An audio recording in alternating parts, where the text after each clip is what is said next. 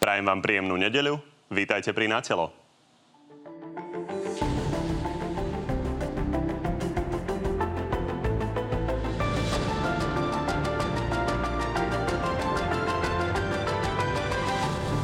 V procese s Marianom Kočnerom a Alenou Žužovou prišiel tento týždeň prvý verdikt.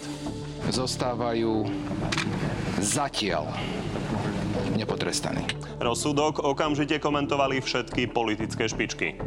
Musím povedať, že ma šokoval. Smutný deň pre spravodlivosť na Slovensku. Prípadov koronavírusu pribúda. Problém môže byť čoskoro aj s cestovaním do Česka. Žiaľ, tie údaje nie sú dobré a pokiaľ budeme mať byť férovi, budeme musieť prijať nejaké opatrenia. No a povieme vám aj to, ako sa počas leta pohli preferencie strán. Opäť máme pre vás exkluzívny prieskum. No a našim dnešným hostom je premiér Igor Matovič. Dobrý deň. Dobrý deň, ďakujem pekne za pozvanie. No a už v tejto chvíli môžete hlasovať o tom, či vás dnes premiér svojimi argumentmi presvedčil alebo nie. Po novom, ale nie na Facebooku, ale priamo na našej stránke tvnoviny.sk. Nájdete to hneď na titulke, stačí kliknúť áno alebo nie. Takže poďme na prvú tému. Začneme súdom s Marianom Kočnerom a Alenou Žužovou. Vy ste sa viacnásobne k tomu vyjadrili, napokon počuli sme to aj teraz pred chvíľou. Takže ja mám k tomu v zásade už len jednu otázku. Vy ste povedali, že ako človek cítite, že Marian Kočner je vinný. Na druhej strane vy nie ste obyčajný človek, ste premiér, čiže máte rôzne právomoci. Napríklad, e, mienite tlačiť na obnovenie toho vyšetrovacieho týmu? Ja určite nemením tlačiť na nič, ale chcem uh, urobiť maximum preto, aby naozaj orgány činné v trestnom konaní mali zabezpečenú možnosť nezávisle vyšetrovať, e, obžalovať a súdiť. Čiže v tomto prípade áno, ako obyčajnému človeku je mi to veľmi ľúto, aj ako premiérovi mi to je veľmi ľúto, že ten rozsudok dopadol tak, ako dopadol. Uh, hold, na druhej strane sa patrí rešpektovať rozhodnutie súdu a ja pevne verím na to, že uh, pri odvolaní, ktoré k dispozícii uh, máme, tak nakoniec tá spravodlivosť e, zvíťazí. Možno tak trošku Nebudete obrazne... ministra Mikulca žiadať o to, aby bol obnovený ten tým? Ja ho určite nebudem tlačiť do ničoho. Naozaj sa spoliem aj pri Romanovi Mikulcovi, že to je kompetentný človek, ktorý dokáže robiť postupné kroky k tomu, aby ľudia postupne viac a viac verili v nezávislosť a akčnosť e, orgánov v trestnom konaní a že naozaj na konci dosiahneme ten cieľ, ktorý sme ľuďom slúbili pred voľbami, že zákon bude platiť pre, ke- pre každého rovnako. Rozumiem, spomenuli ste to odvolanie, momentálne sa to teda postupne dostane na najvyšší súd. V prípade, že by ten potvrdil ten e, oslobodzujúci rozsudok, napríklad na ministerku Kolíkovu budete tlačiť s mimoriadným dovolaním? Ja si myslím, že aj e, pani ministerka spravodlivosti je samostatná osoba, ktorá vie, čo sa patrí, čo sa, čo sa žiada. Ak by aj Najvyšší súd e, za súčasnej situácie, kde mnohí odborníci, aj treba napríklad e, šéf súdnej rady sa vyjadril, že podľa jeho názoru vlastne ten súbor nepriamých dôkazov vytváral dostatočnú logickú súvislosť, aby mohol byť aj Marian Kočner, aj Žužová odsúdený tak e, za takejto situácie, ak by napriek tomu títo ľudia odsúdení neboli na najvyššom súde, tak si myslím, že aj pani ministerka sama bude konať a nemusíme ju do ničoho tlačiť. Čiže ale v každom prípade, aj keby sa vám ten výsledok finálny nepáčil, e, tak nemenete žiadne kroky iniciovať a príjmete jednoducho ten rozsudok taký, aký bude. No, keď raz hovoríme o tom, že súdnictvo je nezávislé, tak uh, myslím si, že koho iného je väčšou úlohou strážiť tú nezávislosť ako predsedu vlády. Čiže naozaj tu si chcem držať, e, držať e, odstup od súdnictva. Na druhej strane si myslím, že naozaj by sme mali posilniť, e, by som povedal, aj komunikáciu možno súdcov voči verejnosti, voči ľuďom, ktorí očakávajú nejaký rozsudok. V tomto prípade najviac sledovaný súdny spor v histórii samostatnej republiky.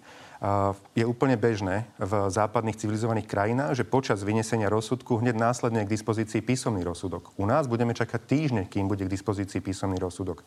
Je úplne bežné v civilizovaných krajinách, že sudca sa následne predsta- postaví pred novinárov a odpoveda aj na nepríjemné otázky. U nás nie. Sudca sa skrie, lebo jednoducho novinár je škodná. To nie je správne, lebo jednoducho novinár v tomto prípade zastupuje záujem verejnosti a sudcovia by sa mali byť schopní postaviť e, čelom svojmu rozsudku. O tej komunikácii sudcov sa hovorí dlhodobo. Otázka je, že či sa im to dá prikázať. Uvidíme, čo sa bude uh, diať po tej veľkej reforme, ktorú prinesie ministerka Kolíková. Čo bezprostredne súvisí so spravodlivosťou je voľba nového generálneho prokurátora. Daniel Lipšic tu vlastne vo štvrtok poprvýkrát v tomto štúdiu pripustil úvahy o tom, že by mohol kandidovať na generálneho prokurátora. Povedal to v odpovediach na divácké otázky. Pozrime sa na to. Neviem. A veľmi podobná otázka. Bude kandidovať na špeciálneho prokurátora? Tak tá istá odpoveď. takže zvažuje. A chcem sa opýtať v tejto súvislosti, a opravte ma, ak e, to vnímam zle, je vašim cieľom, aby nový generálny prokurátor mal dôveru nielen voličov Igora Matoviča, ale po, povedzme aj Petra Pellegriniho a Roberta Fica? Určite áno. Ja som to hovoril aj pred voľbami, aj hneď po voľbách, že by som chcel, aby naozaj naša vláda bola otvorená, čiže aby to bolo také otvorené vládnutie, aby ľudia nám videli na prsty a zároveň, aby sme zastupovali voličov bez ohľadu na to, že či nás volili alebo nevolili. Že bolo by veľmi dobré, aby k novému generálnemu prokurátorovi mali dôveru voliči všetkých politických stran, ale aj tí ľudia, ktorí nemajú vôbec žiadnu dôveru k politickým stranám a nechodia voliť. Čiže to by bol ideál. Potom, ako sa zmenil zákon v Národnej rade, že môžu kandidovať ľudia, ktorí vyštudovali právo bez ohľadu na to, či predtým boli prokurátori, tak eh, si myslím, že máme priestor na to, aby sa prihlásilo dostatok veľmi zaujímavých či advokátov, sudcov, prokurátorov, jednoducho ľudia, ktorí ovládajú trestný poriadok a trestný zákon a z toho vybrali toho najlepšieho z najlepších. No, hovoríte teda, že by ste boli radi, keby mali dôveru aj opoziční voliči, alebo dokonca aj tí, ktorí k voľbám nechodia. A chcem sa teda opýtať na Daniela Lipšica, lebo o ňom hovoríte, že je to jeden z vynikajúcich kandidátov. Tak otázka je, a nespochybňujem nejako jeho odbornosť ani odbornosť e, ďalších kandidátov prípadných, ktorí prídu, ale on zastupoval e, vás vo vašom spore okolo účtovníctva, zastupoval e, Andreja Kisku pri jeho daňovej kauze. Tak či si myslíte, že toto nie je diskvalifikujúce v očiach tých voličov napríklad opozície? To naozaj každý aj z tých voličov si musí vyhodnotiť, ale hlavne ja by som nechcel hrať tú hru, ktorú sa snažia silou mocou už 3 alebo 4 mesiace nám sugerovať e, opoziční poslanci alebo opozičné politické strany a niektoré médiá, že tento zákon o rozšírení možnosti kandidovať za šéfa generálnej prokuratúry bol zákon šitý na mieru Danielovi Lipšicovi. No jednoducho nebol. A to si myslím, že sa aj teraz potvrdí v tých nasledujúcich týždňoch a mesiacoch, kedy naozaj môjim úprimným cieľom je, aby sa prihlásili tí najlepší z najlepších a z toho, aby sme spoločne vybrali po teda verejnej diskusii, ich verejnom nejakom vypočutí toho najlepšieho a toho verím, že si osvoja aj koaliční poslanci. Rozumiem, tá otázka ale smerovala inám. Pýtam sa, či nie je diskvalifikujúce, že niekto ako advokát riešil kauzy politikov, ktorí ho potom môžu voliť a teoreticky tie kauzy samozrejme bude mať vo svojom portfóliu pod sebou vlastne opäť. Ja by som nechcel, je alebo nie je to Ja by som nechcel, aby to bolo diskvalifikujúce, lebo keď som už raz v tejto relácii pred dvomi minútkami spomínal, že v civilizovaných západných krajinách to funguje nejako, že napríklad sudca príde a konfrontuje sa s novinármi, odpoveda na otázky, tak v civilizovaných západných krajinách je úplne bežné, že bývalý politik kandiduje za šéfa generálnej prokuratúry. V civilizovaných krajinách je bežné, že aj neprokurátor môže kandidovať za šéfa generálnej prokuratúry práve preto, lebo jednoducho všetci ovládajú rovnako jeden trestný poriadok a trestný zákon. Čiže ja by som naozaj svojimi vyjadreniami nechcel dopredu diskvalifikovať žiadneho občana Slovenskej republiky, ktorý splňa kvalifikačné predpoklady na základe novoprijatého zákona. No, napriek tomu ešte jedna otázka. Je jasné, že riešiť sa bude nielen generálny prokurátor, ale aj špeciálny prokurátor. Daniel Lipšic, eh, Daniel Lipšic pripustil teda eh, teoreticky aj, že by na túto funkciu mohol kandidovať. A vzhľadom na to, že špeciálneho prokurátora vlastne nemenuje prezidentka, na rozdiel od generálneho prokurátora, a mohli by ste sa vlastne teoreticky vyhnúť konfliktu. Navyše špeciálny prokurátor nerieši tie kauzy, o ktorých som uh, hovoril. Nebolo by to pre vás jednoduchšie? Viete, uh, opäť tá otázka, neviem, jak sa to presne nazýva, tuším, že to je kap, kapriózna, či alebo kapciózna, kapciózna, že mi podsúvate vlastne niečo. Ako keby stále ideme hrať tú hru, čo sa tu 3-4 mesiace hrá. A myslím, že táto bola, bola iba su, sugestívna, nie alebo, kapciózna. Alebo sugestívna. A teraz, keďže mám dole rúško, tak sa pri tom usmievam. A našim cieľom naozaj nie je dostať Daniela Lipšica do nejakej funkcie. Našim cieľom je zabezpečiť spravodlivosť pre každého rovnako. K tomu potrebujeme tú zmenu zákonu, ktorú presadili poslanci vládnej koalície aj teda po prelomení veta pani prezidentky. A tým pádom dnes naozaj každý čestný človek, ktorý to tak cíti, že by mohol byť či šéfom špeciálnej alebo generálnej prokuratúry, môže kandidovať a našim cieľom je naozaj vybrať toho najlepšieho. Či tam, keď bude jediný kandidát Daniel Lipšic, tak sa bude vyberať z Daniela Lipšica. Keď bude tých kandidátov viacero, tak sa bude vyberať z nich. Pán Matovič, čisto prakticky. Pri generálnom prokurátorovi by vám hrozil konflikt s prezidentkou, pri špeciálnom nie. Závaží to? Nebudem odpovedať na hypotetické otázky. Mojím cieľom naozaj úprimným je vybrať najlepšieho z najlepších. Dobre, poďme na policajného prezidenta. Tam predpokladám, že chcete tiež najlepšieho z najlepších. A tým sa stal teraz minimálne teda dočasne Peter Kovařík. A minister Milan Krajniak tu pred týždňom o ňom povedal toto. Zastupujúcim prezidentom policajného zboru by mal byť Peter Kovařík. Je to podľa vás dobrý kandidát? Nie. Podľa vás? Pán Kovažík bol oficiálne posledných 5 mesiacov môjim podriadeným na úrade vlády, alebo ne, nemôžem povedať, že úrad vlády, však úrad vlády má svojho šéfa, ale vlastne fungovali sme de facto v tej istej budove. Ja som očakával, že za ten čas príde, zaklope, povie, mám na starosti boj proti korupcii a takto, takto makáme, toto robíme. Neprišiel, tak z tohto pohľadu sa mi zdá minimálne neaktívny. Na druhej strane sa patrí rešpektovať názor pána ministra vnútra. Trikrát som sa ho na túto, v tejto veci pýtal, či si naozaj istý s touto voľbou. Hovorí, neboj sa, je to dobrá voľba a je to človek, ktorého dokáže akceptovať aj opozícia, aj koalícia. A na tento čas, na to dočasné poverenie si myslí, že je najlepšia voľba. Ja rešpektujem jeho názor. Viete si predstaviť, že by pokračovala aj ako riadny policajný prezident? Ja hovorím iba tú svoju vlastnú skúsenosť, že mám pocit, že bol nie práve aktívny a tým pádom môže len, mňa osobne len pozitívne prekvapiť. No zastavme sa ešte pri jednom človeku, predtým, než sa uh, pozrieme na ten exkluzívny prieskum. A to je právnik a poradca ministra Hegera Michal Miškovič, ktorý sa teda zo dňa na deň uh, stal známy.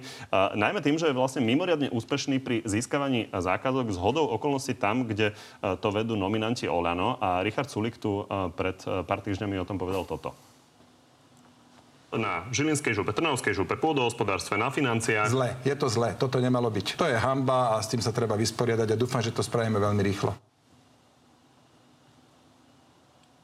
Pán Miškovič naozaj je úspešný pri získavaní tých zákazok a zmluv a v tendroch a v prieskumoch trhu. To je čiste náhoda, že je to tam, kde šefu ľudia z Olano? Ja s pánom Miškovičom som strávil asi 3 minúty v mojom živote, keď som sa niekedy mesiac alebo dva mesiace po vymenovaní vlády s ním stretol na úrade vlády, keď mi ho predstavil vedúci úradu vlády.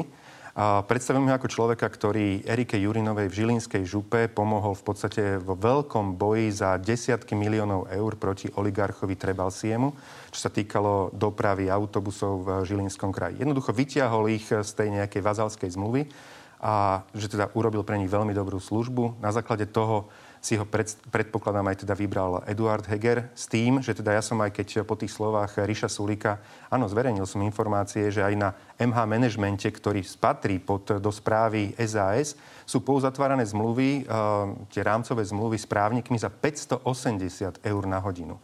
A áno, treba zároveň povedať, že to zmluvy, ktoré uzatvárali ľudia za Pelegriniho a teda ich na MH manažmente alebo v Saske zdedili ale teda čo viem, tak Miškovič pre Eduarda Hegera robí za 30 eur na hodinu. A to je sakramentský rozdiel. Či 30 eur alebo 580 eur, čo je de facto minimálna mzda uh, zmluvy uzatvárané za Pellegriniho.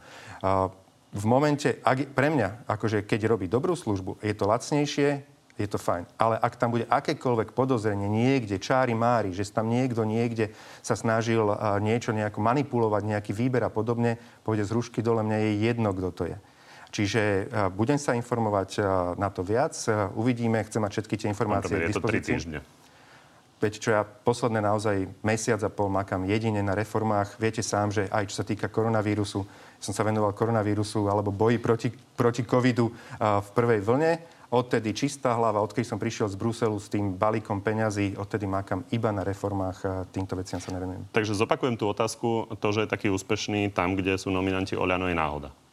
Uh, budem sa naozaj dohlbky o to zaujímať a v momente, ak budem vidieť akúkoľvek manipuláciu, niečo, že tam bolo nečestné, pôjde z rušky. No tie spochybnenia tu boli a opozícia o tom hovorí pravidelne, o tom, že tie tendre vyzerali, respektíve tie prieskumy trhu vyzerali veľmi podobne, že v podstate sa tam opakovali uh, tie isté firmy. Navyše teda pán Meškovič má ešte ten problém s tým trestným stíhaním pri uh, podvodoch pri podpise. Hovorím, čo ja viem o Miškovičovi. 3 minúty som s tým v živote strávil. Druhú vec, čo viem, teda pomohol Erike Jurinovej vyhrať kľúčový boj za Žilinskú župu s oligarchom miestným Strebalsiem. Ďalšie viem, že teraz vyhral vlastne obrovský súdny spor pre štát, pre Slovenský eh, polnohospodársky fond, či to volá pozemkový fond, za 1,3 miliardy eur ohľade Veľkého Slavkova pri podvode, ktorý spáchal Mečiar. To sú pozitíva a zároveň áno, registrujem aj tie mediálne negatíva, vyhodnotím, rozhodnem. A to potrebujete koľko času na to? Predpokladám týždeň, potrebujem určite na to času. Zase ja nechcem popraviť niekoho len tak na základe nejakých nadpisov uh, v médiách. Bohužiaľ, nemal som Dobre. čas ísť do hĺbky do tých, O týždeň sa dozvieme. Článkov. Nemám najmenší problém. Dobre, tak poďme na ten avizovaný exkluzívny prieskum. A na úvod sa opýtam, čo predpokladáte? Ako sa to cez leto pohlo tie preferencie strán? Plne úprimne, pán redaktor, mňa počas posledného pol roka, odkedy sme prebrali, prebrali vládu, zaujímali jediné čísla a to sú počty zachránených životov. Išli sme do toho s tým, že boli prázdne sklady štátnych hmotných rezerv, žiadne ochranné pomôcky pre lekárov, zdravotné sestry, plný sklad alebo trezor pána Kičuru, priateľa Petra Pelegriniho Zlatých tehal. Za takejto situácie ako úplne nováčikovia sme do toho vhupli a dopadli sme na jednotku. Boli sme prví v prvej vlne z celých, do všetkých 45 krajín v Európe. Ak by nám zomrelo toľko ľudí na počet obyvateľov ako v Belgicku, tak by nám zomrelo 4660 ľudí na Slovensku. Nám zomrelo 28 za prvej vlny. Toto je jediné číslo, čo ma zaujíma. Ochránené životy, ktoré sme počas prvej vlny zachránili. Uvedomujem si, že mnohým ľuďom sa to nepáčilo. Pre všetkých som bol diabol, ktorý tu obmedzuje slobodu ľudí, ale ja som mal naozaj jediný cieľ chrániť životy a zdravie ľudí. Takže predpokladám, že čísla môžu byť aj zlé, ale nechcem to povedať hlúpo. Uh, naozaj mi nezáleží na preferenciách. Ja chcem robiť dobré veci a chrániť životy a zdravie. Tak sa poďme na to pozrieť. Uh, vidíme, že Oľano je stále prvé, má 18,5%, Hlas má 16%, Smer SD takmer 11%, SAS uh, takmer 10%, 9% Smerodina, Kotlebovci, ľudová strana naše Slovensko 8,5%, Progresívne Slovensko necelých 6%. Uh, ďalej tu máme strany, ktoré by sa už nedostali do parlamentu. KDH 4,5%, za ľudí necelých 4%, SMK 3, SNS 3, dobrá voľba necelých 2, Most Hit 1,5, podobne vlast. Čo na to hovoríte? Myslím si, že plus minus sa dalo očakávať asi takéto nejaké čísla. Poďme sa ešte pozrieť e, na rozdelenie kresiel v parlamente. Tam vidíme, že súčasná koalícia by to pri a, takýchto výsledkoch, ak by naozaj sa naplnili a voľby boli, a, už neposkladala. Mali by ste 71 kresiel. Takže vaše hodnotenie, že čo sa vlastne stalo od tých volieb, že mali ste ústavnú väčšinu pred pol rokom a teraz by ste teda už neposkladali ani vládu? Hovorím sám za seba, že uh, naozaj my sme robili, čo sa len dalo. Ja osobne za seba môžem povedať, že nebol som ani na dovolenke. Naozaj uh, tých 6 mesiacov najin- najintenzívnejších pre mňa osobne v politike. Výsledky hovoria same za seba, ale hovorím, mňa zaujíma jediné čísla. Keď aj na konci to bude, aj na konci tohto vládnutia, že sme urobili dobré veci, len jednoducho ľudia sa nám otočili chrbtom, lebo, lebo chceli, aby mali medové motúzy a aby boli naďalej klamaní, hold, nič sa nedá robiť. Ja som 10 rokov nie zbytočne ľuďom slúboval, že chcem Slovensko zmeniť k lepšiemu. Že chcem naozaj zabezpečiť spravodlivosť pre každého. Dnes pracujem na reforme, ktorú keď zverejníme, áno, bude mať obrovské politické náklady a pýtajú sa ma analytici z ministerstva financí, že či si to na seba zoberiem, že to bude veľmi ťažké, že nás to môže stať voličov. A ja hovorím, že zoberiem si to na seba, lebo jednoducho treba to Slovensko zmeniť a dať mu ten rozvojový impuls. No, predsa len. Uh, máme napríklad susednú Českú republiku, a tu vedie premiér Babiš, má vládnu stranu Áno, tá sa stále uh, drží na 30%. Tá situácia tam bola podobná a podobnú situáciu riešili. Uh, ako ste riešili vy? Uh, treba niečo zmeniť z vašej strany, aby teda ste boli na tom lepšie? Tak e, určite, že ja som porobil kopu chyb, však ako samozrejme, že áno. Ale na druhej strane si to zoberte, že tu ako média nemali na mňa jedno jediné pekné slovo. Hoci sme mali najlepšie výsledky v Európe, jedno jediné pekné slovo. Nikto nás nepochvál, že sme mali najlepšie výsledky. Každú malinkú chybičku spraviť z toho takéhoto slona a vyfackať správa zľava. A pri takej nakladačke si myslím, že tieto naše výsledky sú veľmi dobré a na druhej strane treba si úprimne dať aj ruku na srdce nás vyniesla naozaj obrovská vlna v tých voľbách na 25%, ale týždeň pred voľbami sme v prieskumoch mali 12-13. Takže stále si myslím, že to, chvála Bohu, že taká podpora vlastne ľudí voči nám je. Ľudia áno, sú ešte trošku takí uveličení z Pelegrínyho, ale oni si postupne znova uvedomia, že to je v podstate len prevtelený smer a je to vidieť aj pri tých odvolávaniach, kde spolupracujú spolu a je to len hra na voličov, len aby tu bol dobrý a zlý policajt, Pelegrini, Fico a dokopy po voľbách pôjdu spolu. Je to jedna mafia. Tam je zaujímavé, že Pelegriniho e, teda strana e, minimálne teda o 2% klesla, ale je pravda, že to bolo, ten prieskum bol predtým robený bez toho, aby e, ľudia vedeli vlastne vôbec názov tej strany, takže je to z 18 na 16. No ale čo je zaujímavé, vidíme tam, že SAS je vlastne jediná strana, ktorá podrastla od volieb o necelé 4%. Tak je to na váš úkor? Doprajete im to? Viete čo, mne naozaj, uh, ja aj som hovoril koaličným našim poslancom opakovane, uh, aj teraz pri tom, keď sa rozprávame o tom, o tých možno ťažkých reformách, ktoré, ktoré treba urobiť a hovorím, že ja tak trošku cítim, že tie ťažké veci chcú, aby som komunikoval ja, ale ja sa toho nebojím.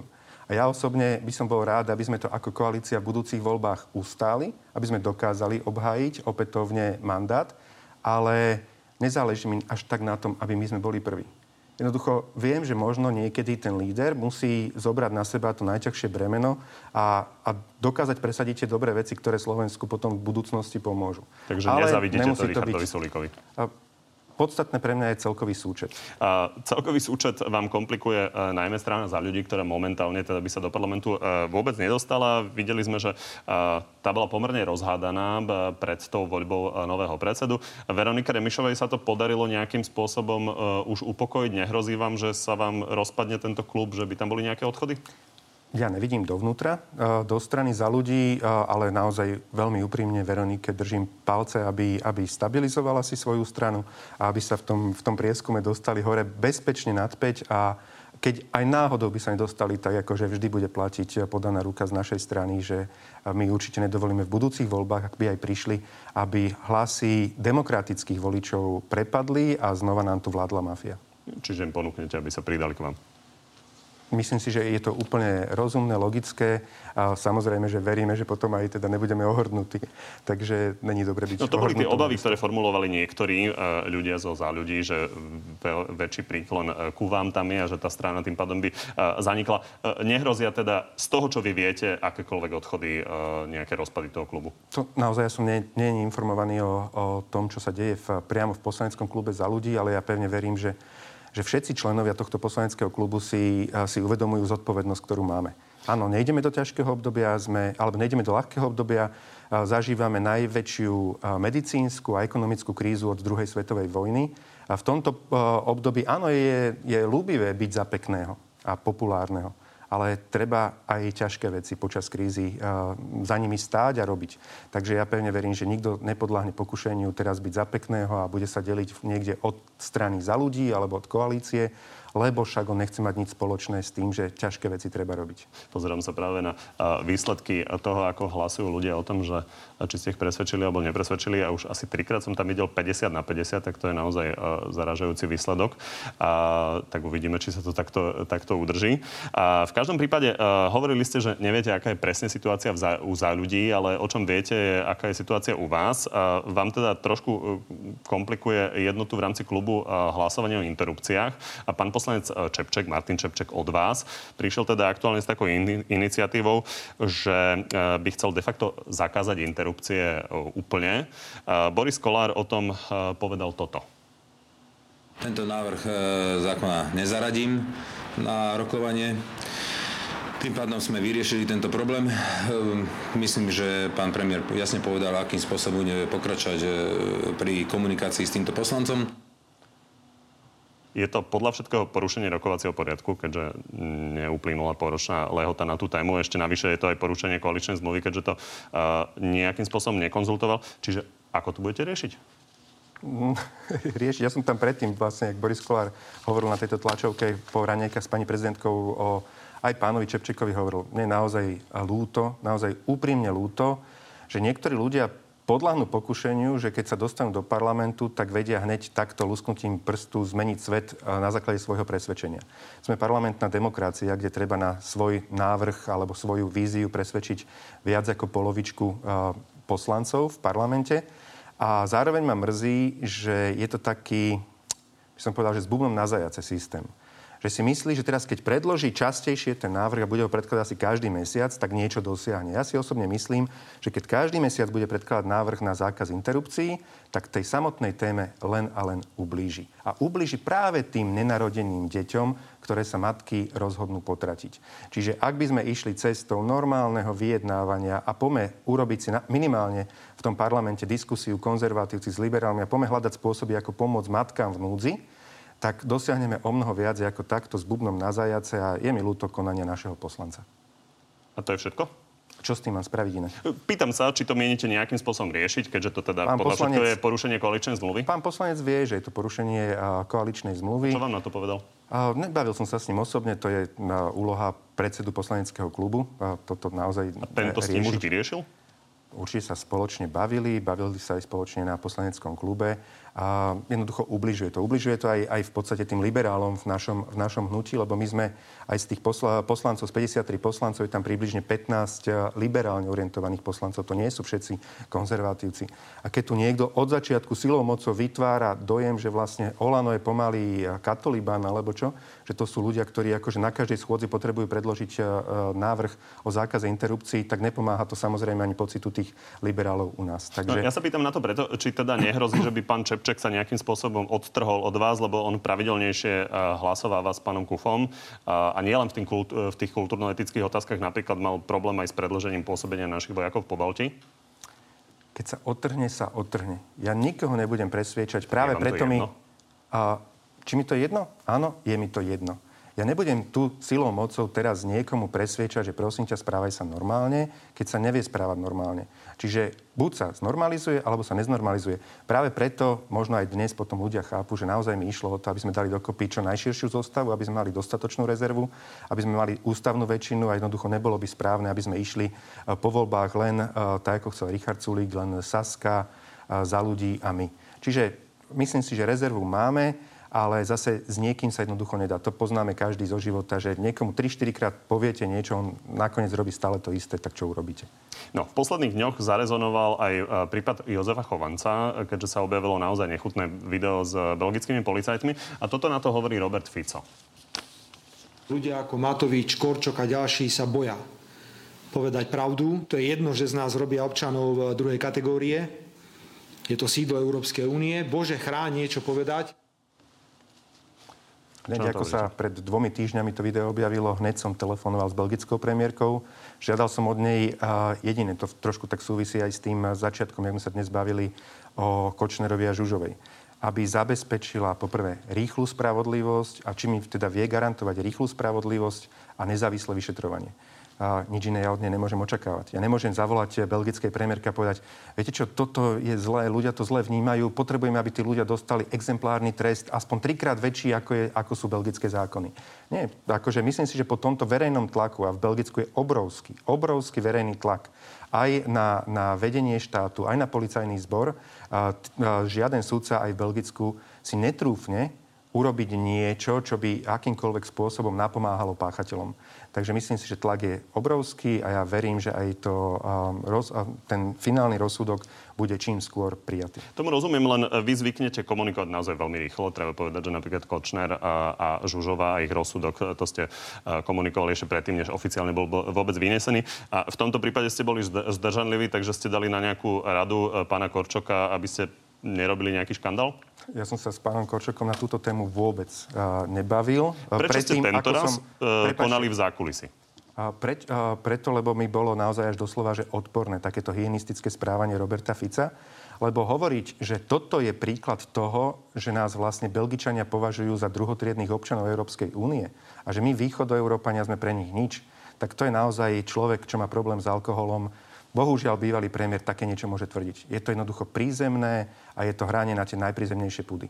Každému na Slovensku, naozaj komu záleží na spravodlivosti, chcem garantovať, že komunikujeme s orgánmi belgickými, ale nebudeme takýmto spôsobom zneužívať situáciu. Verím tomu, že aj samotnej rodine pána Chovanca by sa také niečo nepáčilo a chcú zabezpečiť naozajstnú spravodlivosť. Naozajstná spravodlivosť musí byť prijatá pri garancii nezávislosti. Nemôže sa vytvárať náklad, náklad, nátlak a takéto by som povedal až oplzlé podsúvanie nejakých, nejakých dôvodov. Hovorí ešte raz, že na základe tohto videa, nech bolo akokoľvek strašné, že Belgicko vlastne opovrhuje občanmi Slovenskej republiky, ako to urobil Robert Fico, je, je nechutné a túto hru hrať nebudem. Jasné, by, bolo by to najjednoduchšie ísť a teraz postaviť sa na barikády a komunikovať verejne. Ja som komunikoval s premiérkou, dvakrát, trikrát sme telefonovali, dostal som od nej uh, uistenie aj písomné. To som zverejnil na Facebooku, kde teda garantovala to, že naozaj, že budú rýchlo konať a nezávislosť uh, by, teda budú sa snažiť zabezpečiť pri tom vyšetrovaní aj obžalobe, aj uh, pri súde A toto považujem za správne v tejto veci. Poďme na koronu. Vy ste sa naposledy do tejto témy e, vložili, keď ste navrhli, aby staršie deti nosili e, rúška na školách. A treba povedať, že popri tom vás e, zachytili, že ste na svadbe vášho kolegu, konkrétne šéfa poslaneckého klubu, boli bez rúška. Vy ste povedali, že tam veľa vetralo a že vás to mrzí, ale na druhej strane spomínate si, čo ste povedali ministrovi Grelingovi, keď prišiel na tlačovku bez rúška. Nie ste tvrdší k iným ako k sebe? Určite toto nebol dobrý príklad. Na druhej strane, a to sa vôbec nechcem vyhovárať, eh, bohužiaľ takto svadby bežia na Slovensku bežne. Čiže eh, áno, nechal som sa možno uniesť tou atmosférou, ale zase viete, no, zle sa pije cez rúško, ešte horšie sa je cez rúško a tiež zle sa usmieva do svadobnej fotografie s rúškom. Ale áno, určite tam boli aj situácie, je to vidieť na tých fotografiách, kde tie rúška sme jednoznačne mali mať a nemali sme ich. A je mi to ľúto, a ospravedlňujem sa. Tomu rozumiem, len vraciam sa e, k tej otázke, či nie ste prísnejší na iných, lebo napríklad pri ministrovi Grelingovi ste povedali, že si zaslúži najprísnejšiu pokutu. Vtedy naozaj tá situácia bola taká, že sme potrebovali v ľuďoch e, tú, by som povedal, tú zodpovednosť vybičovať do maxima. A áno, jednoducho v tejto situácii som zlyhol a je mi to ľúto. No, e, poďme sa pozrieť, čo nás čaká, lebo vy ste to vlastne posunuli ministrovi Krajčimu do rúk, aby riadil vlastne celú tú situáciu okolo korony. On aktuálne prišiel s mapou rizikových e, červených, e, oranžových regiónov, takže tam sa príjmajú lokálne obmedzenia, obmedzenia hromadných podujatí. Po desiatej sa nemá nalievať alkohol v tých regiónoch. A toto sú naozaj veľmi málo obmedzujúce opatrenia. Myslím si, že asi ich každý prežije. Skončí to už pri takýchto opatreniach, alebo tam vidíte osobne nejakú hranicu, kedy bude treba príjmať nejaké celoplošné? Z toho, ako však vlastne tie tri mesiace počas celého druhého kvartálu som sa vlastne korone venoval práve preto, lebo naozaj som bol zhrozený z toho, v akom stave nám Pelegrini odovzdal štát a najmä teda ten sklad štátnych hmotných rezerv, kde žiadne rúška, nič nebolo, žiaden pandemický plán, žiadna pandemická komisia. V normálnych štátoch civilizovaných správuje, alebo boj proti epidémii vedie teda ministerstvo zdravotníctva, ten medicínsky. Takže mi to pripadalo také prirodzené, že potom akože aj pandemická komisia vznikla, pandemický plán si prebral túto a teda SAS zobrala do správy sklad štátnych hmotných rezerv. Takže potom to môžem sa venovať aj reformám a ministerstvo zdravotníctva pandémii. A z toho, čo však viem a ako poznám ten systém, tak dnes naši bojovníci vlastne proti covidu sú hlavne tí regionálni hygienici na regionálnych úradoch verejného zdravotníctva. Ale to sú ľudia, ktorí majú len jednu kapacitu fyzických síl. Áno, zabezpečili sme, aby títo ľudia mohli mať e, aj pomocníkov ďalších, aby si rozšírili o, o teda brigádnikov, aby im pomáhali dohľadávať tie kontakty.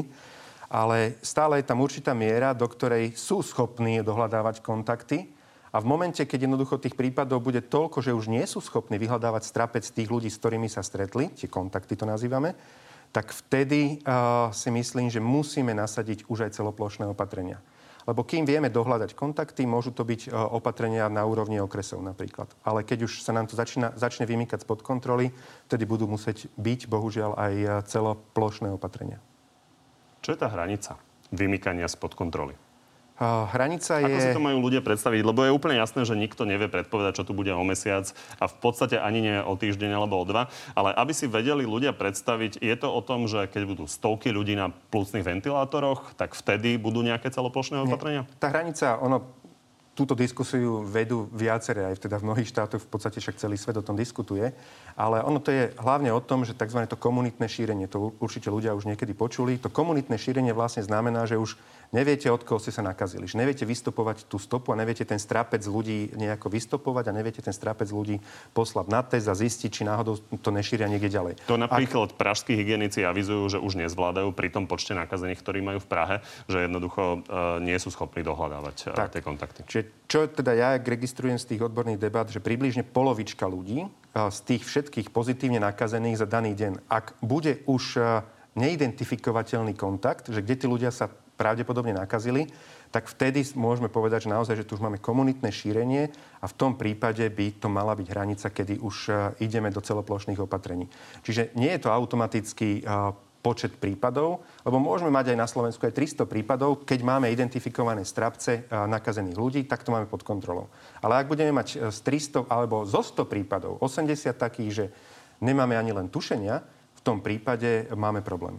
Čiže uh, zatiaľ sme stále v tom, v tom štádiu, že uh, Úrad verejného zdravotníctva hovorí, že máme pod kontrolou, čiže vieme a stíhame identifikovať, ale aj z tých čísel, ktoré za posledné dni vidíme, aj za včerajšok, keď si ľudia vydýchnú a povedia, že 88 to je v pohode. A ja sa zase pozerám, porovnávam porovnateľne. Ja som to porovnával s predošlými sobotami a tie predošlé soboty boli 30, 40, 25 a podobne. Takže 88 je výrazný narast voči predošlým sobotám. Takže skôr ja osobne sa obávam, že tento týždeň môžeme zažiť 300 a, a to sa obávam, že už môže byť číslo, kde nám regionálne úrady verejného zdravotníctva nebudú schopné dohľadávať kontakty. Preto som aj včera aj s ministrom zdravotníctva telefonoval a naozaj je to v ich správe. Samozrejme, musím, musím sa zaujímať o to, že ako, ako to beží. A teda aj sme sa dohodli, že si tak vyžiadal, aby som prišiel aj na najbližšiu pandemickú komisiu, lebo že trošku má pocit, ako keby a, možno aj tie úrady verejného zdravotníctva nemali odvahu prijať niektoré prísnejšie opatrenia. Áno, prijatie prísnejšie opatrenia znáša alebo je spojené s politickým rizikom, že potom na vás budú nadávať ľudia, ale ak to bude treba, ja sa po tejto stránke do toho zapojím a postavím sa ako terč pred ľudia a poviem, že bohužiaľ jednoducho musíme, lebo naozaj absolútna priorita musí byť chrániť zdravie a životy. Zatiaľ ale v tej situácii nie sme? Po včerajšku, alebo po, po ten včerajší rozhovor s Marekom Krajčím ako s ministrom zdravotníctva v tej situácii nie sme, ale v pondelok aj budem súčasťou, alebo budem na tom stretnutí pandemickej komisie a a budem vidieť, ako je, určite nebudem sa len prihliadať k tomu, že potom, ako sme naozaj dopadli extrémne dobre v prvej vlne a sme boli, že aj, aj na tom samite v Bruseli, že mňa sa traja, štyria lídry vlastne pýtali, že ako sme to dokázali, že či sme nefalšovali štatistiky, tak sme sa pritom tak spoločne smiali, lebo oni sa práve že báli, že keď prídeme ako nová vláda, takže nezvládneme to a že práve že Slovensko bude ten najhorší príklad v Európe a my sme na konci boli najlepší. Ale nie na základe toho, že vláda. Na základe toho, že sme chránili rozhodnutie tých odborníkov, ktorí boli súčasťou konzilia odborníkov a že ľudia mali mimoriadnu zodpovednosť. A spoločne ako spoločenstvo sme to dokázali. Ja stále verím, že ako spoločenstvo zodpovedných ľudí to dokážeme aj teraz. Ideme hneď na ďalšiu tému, len som sa pozrel. Opäť e, som videl v tej grafike, že je to 50 na 50, čo si naozaj neviem predstaviť, tak len upozorním režiu, či sa nám nestala nejaká technická chyba, lebo také vyrovnanie, tak mám dokonca signál, že sa nestala, tak to je naozaj neuveriteľné, že celý čas hlas... sa to drží 50 možno, na 50. Možno hlasovali len dvaja ľudia zatiaľ. Keď ste zmenili systém hlasovania, tú stránku možno našli dvaja, tak to je 50 na 50. Tak e, ešte sa možno do konca vysielania dozviem koľko, ale myslím si, že to boli viac ako dva. Uh-huh. No, poďme e, v každom prípade ešte e, k jednej téme. Vy ste hovorili, že chcete volať s Viktorom Orbánom tento víkend kvôli tomu, že aby ste sa informovali na to zatvorenie hraníc. Komplikuje to situáciu ľuďom v pohraničí. Už ste telefonovali? Dnes po obede budem, ale včera som volal s ministrom vnútra aby teda aby im povedal presne tú situáciu, ako to je. Oni sú že v teda dosť e, permanentnom kontakte s ministrom vnútra teda Maďarskej republiky. Postupne sa pridávajú hranice, ktoré sa otvárajú a ten režim sa upokojuje. Ale ja by som teda naozaj tak no, som povedal, poprosil ľudí o trpezlivosť aj, aj v, tejto, v tomto prípade s Maďarskou republikou, lebo oni sa tak trochu jak kebyže vyplašili. Mali 30 prípadov plus minus denne, 30-40 a zrazu vybehli na 500. Takže ak my by sme zrazu vybehli na, na 13 násobok, alebo koľko to je 15, 16 násobok, tak e, iné fukoty a iné chyby by sme asi robili. Takže ja si myslím, že sa to utrase, že v priebehu pár dní to bude kľudné. Vy ste už spomínali, že v posledných dňoch sa teda finišovalo s prípravou toho veľkého plánu na minúte miliard reformy a podobne. Oficiálne vlastne ale stále nič nevieme, napriek tomu, že ste teda avizovali reformné leto a 30 konferencií. A tak, ale poďme sa pozrieť na aspoň zo pár predstav, ktoré spomenuli ministri, čo by chceli financovať z toho. Prvá priorita je dôchodková reforma. Chceme stávať nové nemocnice. Vytvorenie štátneho podniku na odstraňovanie envirozáťaží. Z tohto sa naplní niečo, alebo všetky tri? Národný národný plán reforiem, ktorý má dnes nejakých 96 strán, tak v ňom je nejaký možno odhadom 200 rôznych reforiem, ktoré by stáli možno 200 miliard eur a možno 20 rokov by sme na ne potrebovali. Z tohoto plánu, ktorý sme vlastne počas leta dávali dokopy, tak musíme vybrať podľa môjho odhadu 5-6 kľúčových reforiem, lebo iné nestihneme. Máme veľmi krátky čas veľa peňazí na ne a ak by sme to rozbili do desiatok eh, projektov rôznych, tak by jednoducho manažersky to zlyhalo. Ale toto myslím, že boli, bo, boli dobré návrhy, hoci napríklad Milan ten prvý... Krajniak že... tu hovoril pred týždňom, že by potreboval stovky miliónov na reformu dôchodkov, pri ktorej by aj chcel znížiť odvody. Takéto niečo sa udeje? A z plánu obnovy. Podľa posledných informácií z Európskej komisie to nebude možné financovať takéhoto typu reformy. Skôr to budú musieť byť reformy, kde budú reálne investície, kde si vedia oceniť aj v Európskej komisii, že koľko stojí tá daná budova, koľko stojí zateplenie budov napríklad verejných alebo niečo podobné. Ale že by nám sanovali niekde nejaké politické náklady, že by sme mohli niekde ľuďom iba na základe reformy dávať peniaze, tak týmto smerom Európska komisia neplánuje ísť. Takže definitívne padá aj celá debata o napríklad rovnej dani a o tom, že by sme financovali napríklad tu z týchto peniazí. Vôbec nepadá debata o reforme daní a odvodov, ale tú reformu Slovensko nevyhnutne potrebuje urobiť a, a zásadnú, ale náklady s ňou spojené nebudeme s veľmi veľkou pravdepodobnosťou môcť financovať e, z reformného balíka z Európskej komisie. Jan Budaj spomínal nejaký štátny podnik, ktorý by mal e, odstraňovať e, tie záťaže, ktoré tu máme. Napríklad Chemko Strážske je obrovský problém. A ten napríklad bude odstranený do konca vlády Igora Matoviča? To by bolo veľmi nezodpovedné a populistické teraz povedať áno, jasné. A bol by to taký záväzok, ako keď Fico povedal, že do roku 2010 bude diálnica do Košic naozaj to je veľký problém. Nikto nevie v podstate, aký je veľký ešte, ako, ako hlboko e, sú znečistené aj pôdy a všetko okolo. Takže ale chceme sa postaviť k tomu čelom, ale toto napríklad je jedna z reform, ktorá by podľa predbežných teda konzultácií mohla byť financovaná z teda reformného balíka. Režia mi teda spovedala, teda, že hlasovali tisíce ľudí a že je to teda realita, že je to také vyrovnané medzi tými vašimi fanúšikmi a odporcami. Tak poďme na záverečnú rubriku. Odpoviete mi na tri otázky, áno, nie? Pokúsim sa, viete o tom, že ja vždycky slúbim a potom poviem 4-5 slov. V piatok pribudú na Slovensku rekordných 226 nakazených. Ak by ich bolo povedzme 500, je to čas na celoplošné celoslovenské opatrenia? Predpokladám, že áno. Zmerodina chce stavať nájomné byty z peňazí z druhého piliera. Ekonomovia upozorňujú, že to má rizika. Podľa vás budú sa stavať takýmto spôsobom? A v... Máme viacero možností a je to jedna z ciest. Robert Fico hovorí, že novým šéfom eh, Najvyššieho kontrolného úradu by mal byť určite nominant opozície. Súhlasíte? A škoda, že nemal taký názor aj v minulosti. Tak bol to nominant Pavla Freša naposledy, čo bol opozičný poslanec. Áno, spolupracujúci v tom čase s koalíciou. Tak vám ďakujem, že ste dnes prišli. Ďakujem veľmi pekne za pozvanie. No a ďakujem aj vám. Pri Natelo sa vidíme opäť o týždeň a pri Natelo Plus v novom čase každý štvrtok večer na TV novinách. Príjemný zvyšok nedele.